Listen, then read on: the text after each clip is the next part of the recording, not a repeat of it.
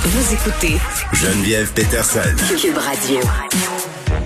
Bon, encore une fois, la microbrasserie Archibald qui se retrouve au centre d'une controverse à cause d'une pub sur euh, sa bière. Bon, euh, on le sait, là, ces canettes, ces bouteilles, ils font-ils encore des bouteilles, Archibald, en tout cas? Je ne sais pas. Euh, souvent, là, c'est illustré euh, par des femmes. Là, il y avait la rousse, la blonde, Némith. Là, ça a toujours été un peu euh, douteux.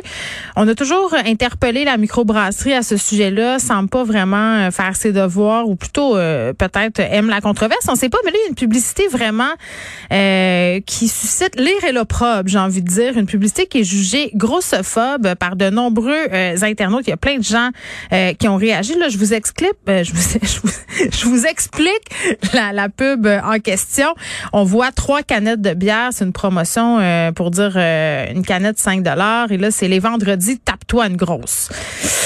Et là là, et est-ce que c'est grossophobe, cette pub-là? Je pense que poser la question, c'est y répondre. On est avec Édith Bernier, qui est fondatrice et rédactrice en chef de grossophobie point c a, info et référence, le site qui a publié une réaction là, un peu plus tôt ce matin. Édith, salut.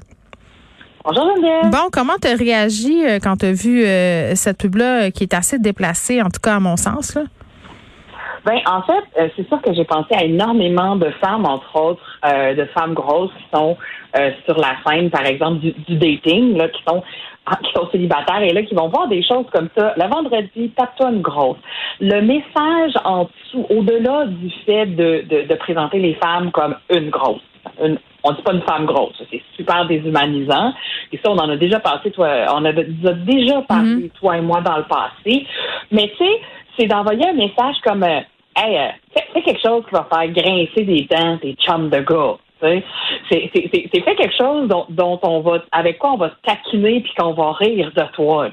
T'sais, c'est ça le message qu'on sous-entend aussi quand on dit une grosse, hein, parce que euh, un, un gars qui va coucher avec une femme grosse pourrait très bien soulever l'ire et l'opprobre pour prendre tes propres mots chez, chez tes proches.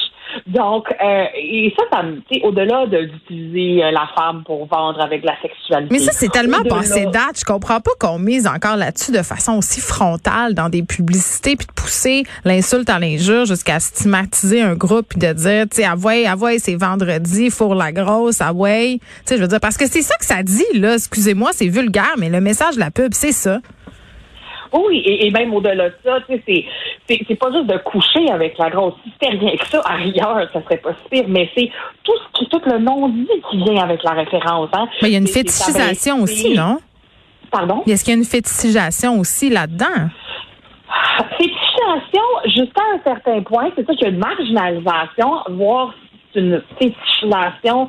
Là, il faudrait peut-être voir auprès de quelqu'un qui est plus dans le domaine de la sexo, mais, mais dans tous les cas, là, c'est, c'est vraiment d'aller endosser tout le dégoût, tout le rejet qu'on a envers les femmes grosses, des, des, un dégoût et un rejet qui sont déjà très bien ancrés. Tu sais, c'est justifié que, que ça soit une, une running joke de se taper une grosse.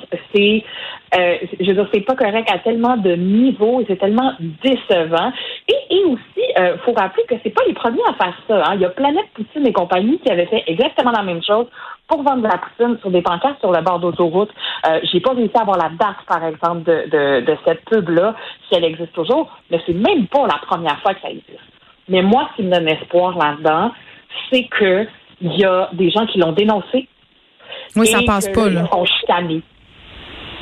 Qu'est-ce... Attends, j'ai raté, j'ai raté qu'est-ce que tu as dit. Fait que, on l'a dénoncé, puis quoi?